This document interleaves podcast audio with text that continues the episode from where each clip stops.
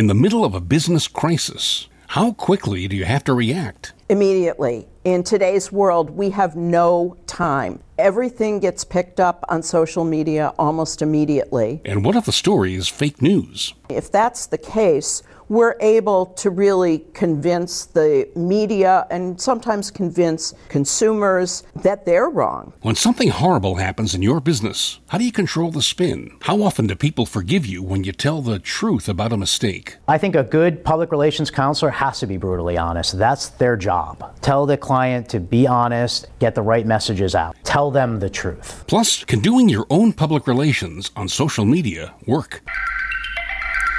This is The Language of Business, a weekly podcast designed to inform and inspire entrepreneurs and anyone thinking about a startup. Learn about strategies that work and strategies that don't work. I'm executive producer Don Kelly. Our host is Greg Stoller, Harvard MBA and senior lecturer at Boston University Questrom School of Business. On this episode, we look at working with PR firms. Here's Greg Stoller. Thanks, Don. You're in the middle of a business crisis. What do you do first? Work on your spin, call a PR firm, or start to pray? Janey Bishoff is a public relations crisis management expert, and welcome to the Language of Business. Thank you for having me. We need a lot of information, as much information as we can get. So we start asking a ton of questions in order to understand everything that's happened. And clients very often will just focus on one thing, but there are usually multiple dimensions to a crisis. And we have to get all that information very quickly. How quickly do you have to act? Immediately. In today's world, we have no time. Everything gets picked up on social media almost immediately. And as a result, you have to be prepared ahead of time. Is this true for small companies as well as big companies? Every company today needs to have a game plan, whether they're large or small. Small companies may not be able to survive a crisis as well as large, notable brands like GM or Delta. The facts are lousy for your clients. What do you do? What's most important for companies that are experiencing a crisis is for them to really make sure that they're communicating and that they're communicating honestly, appearing as transparent as possible. You don't ever want to look like you're hiding anything, and acknowledging the situation is the very first thing that you need to do during a crisis. Let's look at the opposite. Your clients are getting vilified, and it's much ado about nothing. Well, again, we need to be as transparent as possible and very often, if that's the case, we're able to really convince the media and sometimes convince consumers that they're wrong. That's a rare situation, but sometimes it does work. How do you define success for your client? In a crisis situation, you want to mitigate the negative as much as possible. So we really want to make sure that we are putting out as much information as we possibly can and showing that the company is empathetic or that the individual in charge, the leaders, are empathetic. A great example happened with Delta Airlines, all of their computers went down. And they reacted very quickly and they did a great job. They put their CEO out on Twitter, on social media with a video, and he apologized and he was very clear that this is not the way they want to operate as an airlines. They also did something else which was very important. They offered customers $200 vouchers, which in giving somebody uh, something tangible shows really good faith. And customers do appreciate that companies are trying their best and that things happen and you can't always control them. But when you show that you care about your customers and you're trying to do the best you can and accommodate your customers or clients, it really goes a long way towards the public's perception. But is $200 going to be enough of a consolation when your once in a lifetime vacation got canceled? Well, certainly they may lose some customers, but long term, their reputation was not harmed in a way that it could have been had they not reacted that way and, and reacted that quickly. It goes to that level of preparation. Every company really needs to be prepared and have a game plan. In this day and age, they need to have their crisis team, both internal and external, set and ready to go because, again, you need to contact people on a moment's notice. You don't have time to start scurrying around. So you want to make sure that you've learned from a situation. And also, if, if it was an operational issue, you want to make sure that um, the company has learned what they should do better on the operations side or other aspect of their performance. Janey, thank you. Certainly, my pleasure. Thank you. Janey Bishoff, crisis management PR expert. Coming up, can doing your own public relations on social media work? But first, when something horrible happens to your business, how do you control the spin? And how often do people forgive you when you tell the truth about a mistake? As the language of business look at using PR firms continues. What possible mistakes can you make when using a PR firm? John Houle is the president of JH Communications, and welcome to the Language of Business. Oh, thank you for having me, Greg. What mistakes do people commonly make when they employ you to help them? If you've been following the news lately, which I'm sure you have, um, I think sometimes the client can make a lot of mistakes. So sometimes they don't follow the advice of their public relations firms or their counselors, and when they sometimes make mistakes, they don't quickly correct them and tell the truth. What's the difference between a PR mistake and a crisis? Well, I would say a PR mistake is something that you could easily just go in and, and ask for forgiveness for. You make a mistake, you admit to it, and people give you forgiveness. I would say the crisis is the culmination of multiple mistakes where you don't ask for forgiveness and then it blows into a full blown crisis. And what happens when people are in deny mode? When they're in deny mode, they sometimes go into this bunker mentality and they don't want to accept the truth or they believe their own spin and their own alternate reality. And usually that's where we then go into crises and make even more mistakes. How do you walk the line between wanting to keep a client versus being brutally honest? I think a good public relations counselor has to be brutally honest. That's their job. Tell the client to be honest, get the right messages out. Oftentimes, we're the one that has to protect the client from themselves. What is your single biggest piece of counsel for people engaging a PR firm the right way? Tell them the truth. Be brutally honest with them so that when you put them out there, if they're actually the front person and you haven't given them all the facts, when they are then out there and get burned, that's even worse. What are the most common mistakes you see? Common mistakes I often see are one, they don't tell the truth. Okay. Two, usually the mistake people make is they have multiple people speaking and there are conflicting messages that end up result. You want a one coordinated message to go out there. How forgiving is the general public? Very, very forgiving. I mean, we all are basically good people that want to give forgiveness. So it's hard, though, for clients to understand that. They usually want to bunker down. There's this whole former attitude of spin and, you know, get your message out there. But usually I think people are generally very forgiving, and you should just tell the truth. What our parents used to say, tell the truth. It's really not that hard. What advantages do small firms have over their bigger versions?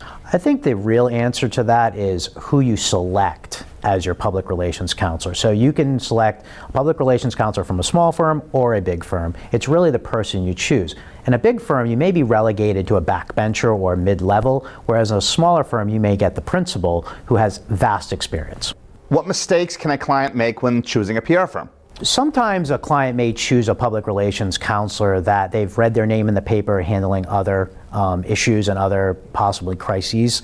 Um, sometimes that's not a good thing because usually if you hire that person, everyone associates them with negativity. So now you're associating your brand and your company with the same spokesperson who's handled other controversial issues. So sometimes having the most popular crisis manager isn't always the best person. What mistakes have you made as a PR firm over the years? Sometimes I've gotten into the habit too of spin. And I think that's a common thing in my business. We want to get our clients' message out there, and we get a little clever and, and want to put certain spin on things. And I think it's in this day and age, especially with the internet and the way things are in the 24 hour news cycles, you can't spin anymore. It, it's a matter of people are going to find out, they're going to see that you're trying to be clever or cute.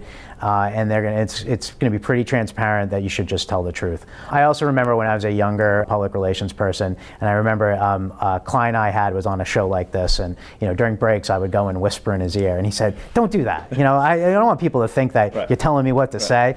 So uh, that was a mistake I made. With all of the social media options available to you, which would you recommend the most during a problem PR period? I think Facebook, uh, LinkedIn, and Twitter, um, I think there probably should be a coordinated effort to sit down and think about the message that you want to say. And the other thing, too, is when you're engaged in social media like that, you need to be on it all the time. That's how that type of social media works. Expect to put your message out there and expect to be responding pretty much 24 7.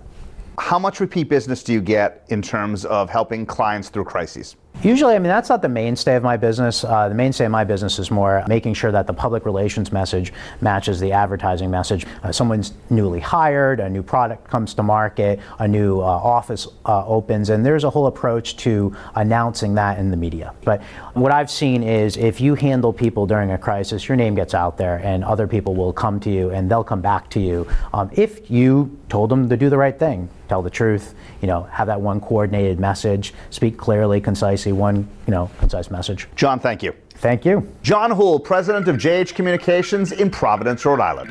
Coming up, can doing your own public relations on social media work? Next, as the language of business looks at using PR firms. Our sponsor is Art Lifting. If you have a small business, or even if you run a Fortune 500 company, you can uplift the look of your office with Art Lifting. Art Lifting has over 1,300 artworks in a variety of styles and prices. You can buy them or rent them and switch them up on a rotation every month or so. But wait, there's more. All of the art lifting art is by artists who are homeless or dealing with disabilities. So you not only brighten and uplift your office, you're helping local communities across the USA. To learn more and view the collection, go to artlifting.com. This is the language of business look at using PR firms. Once again, here's Greg Stoller. Thanks, Don. If Something horrible happens to you or to your company. How do you deal with social media to fix it? Brett Carney is a communications expert, and welcome to the language of business. Pleasure to be here. Is it possible to have a social media strategy? Yeah, absolutely. But it really isn't necessarily about the social media aspect. It's about knowing who you're trying to communicate with, knowing your audience. That's the number one key to success in social media because it's how you figure out if you're actually being successful with your overall plan long term. It helps you to determine which social media platform to be on. Knowing your audience is the place you need to start to really build that strategy. Without that, you really have nothing to work with. But when you talk about social media strategy, it's like talking about the cloud. Oh, absolutely. It's this concept that's just out there, but people really don't know what it means. We like to focus on analytics and making sure that works. And that's something a lot of smaller businesses really struggle with. They are on social media, they do it, but they don't really see any benefit. They don't know what they're getting out of it. And a lot of times it's because they don't they don't ever look at the analytics. And being on there and being able to see month over month, quarter over quarter, are you making progress? Where you're going? Those are things you need to do because if it's not working, that will tell you and then you can change your strategy. But again, going back to the audience as being kind of that linchpin, you need to be able to make sure you're reaching the right person because if it's not your customer that you're reaching, you're reaching somebody in Idaho and you really want to reach somebody on the Cape, that's a problem, and you need to change what you're doing to make it right. How often should you study your analytics? Well, I look at analytics for the companies that I work with really on a daily or weekly basis. Take that with a grain of salt because there can be so many ebbs and flows in what the analytics show. You have one post that you put up there that catches fire and goes viral, that can skew everything. So you really want to have a longer term view of it. Look month over month, really quarter over quarter, and judge your progress that way. Don't judge it week by week or day by day. They're pieces of the puzzle, but they're not. You need to look at the whole picture to be able to really be understanding where you're going. Are all aspects of social media created equally? No, and that's why I say audience is so important. Every one of these platforms Snapchat, Twitter, Facebook, Instagram, Pinterest, LinkedIn they have different purposes in your overall strategy. So if you're trying to engage with influencers, Twitter's the right platform for you.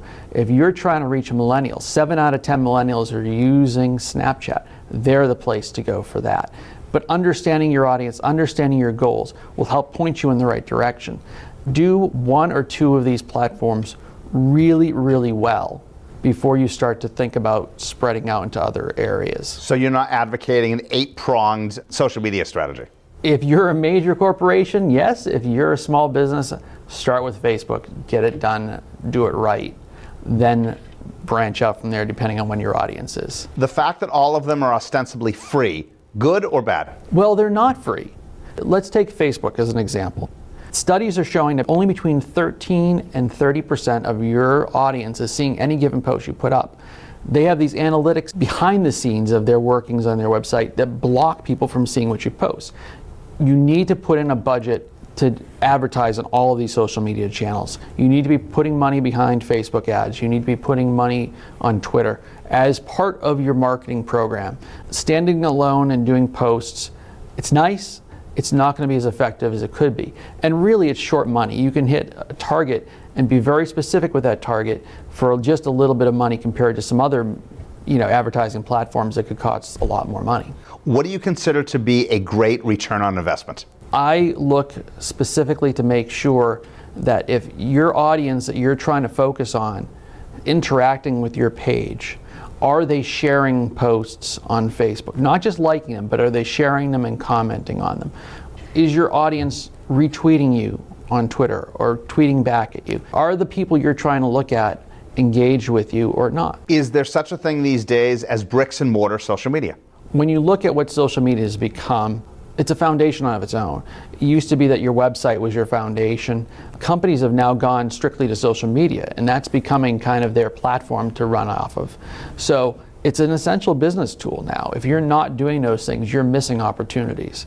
Developing a strategy, getting it down, doing it, being realistic about your own resources. If you don't have the manpower, to do enough photographs that are captivating to do Snapchat, don't do it. Do the ones you can with the resources you have and be realistic to yourself about what that is. Brett, thank you. It's been a pleasure. Brett Carney, communications expert. Thanks, Greg. We publish a new episode of The Language of Business every Tuesday. We're available on Apple Podcasts and Spotify and TuneIn and Google Play and Stitcher or just say, Alexa, play The Language of Business Searching for latest episode of The Language of Business. Here it is from my cast. We now have downloads in 26 countries. Colombia and Indonesia just came on board, and 26 states. Welcome to New Mexico, Alaska, and Florida. We really appreciate the support. Our director is Mark Mandel. Social media by Jennifer Powell of ExcellentWriters.com. Consulting producer is Helen Tierney of Happy Accident Productions. Audio editing and voiceover by yours truly. Special thanks to Mike Carruthers of SomethingYouShouldKnow.net. For Greg Stoller and the entire team, I'm executive producer Don Kelly. Thanks for listening to The Language of Business.